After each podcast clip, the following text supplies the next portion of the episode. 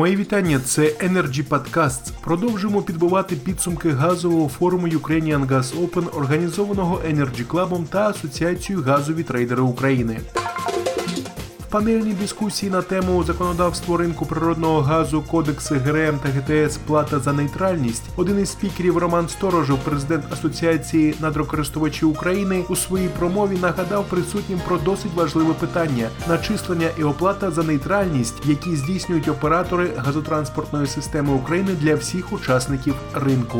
Далі пряма мова. Очень важный вопрос на сегодняшний день – это вопрос начисления и оплаты за нейтральность, Которую осуществляет оператор газотранспортной системы Украины для всех участников рынка, ну, в частности, для тех, кто заказывает у него услуги, это трейдеры, э, это облгазбуты, в общем, практически все, которые работают в системе оператора газотранспортной системы Украины. Что происходит? В данный момент эти платежи насчитываются в системе, но носят информативный характер, и с 1.10 они будут начисляться, и, согласно, если ничего не изменится, должны будут оплачены оператору газотранспортной системы Украины. Э, в данный момент достаточно существенные суммы. Если брать из единицу измерения, допустим, за июнь, то порядка 43 э, копеек за один куб, то есть 43 гривны на тысячи кубов, насчитывается плата за нейтральность. Оператор декларирует убыточную деятельность, и эти убытки он, грубо говоря, разбрасывает на объем транзитных операций и выставляет нам этот тариф.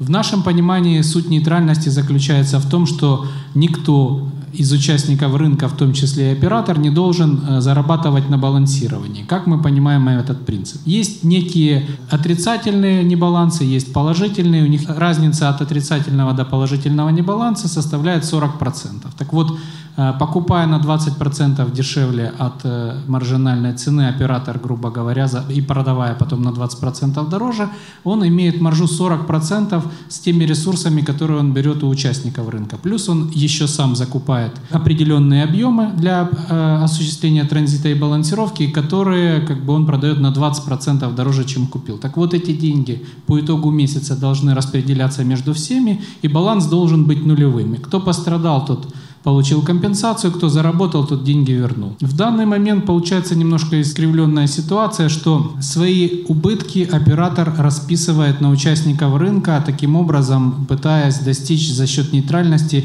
безубыточности своей деятельности. Действительно такая норма предусмотрена кодексом, однако э, участники рынка встревожены тем, что у них нет объективной информации, каким образом были начислены эти тарифы, что именно включено в эти затраты и почему э, потенциально прибыльный оператор несет эти убытки. На сьогодні все це були Energy Podcasts. Найцікавіше з Ukrainian Gas Open вже незабаром. Залишайтесь з нами. Energy Club. Пряма комунікація енергії.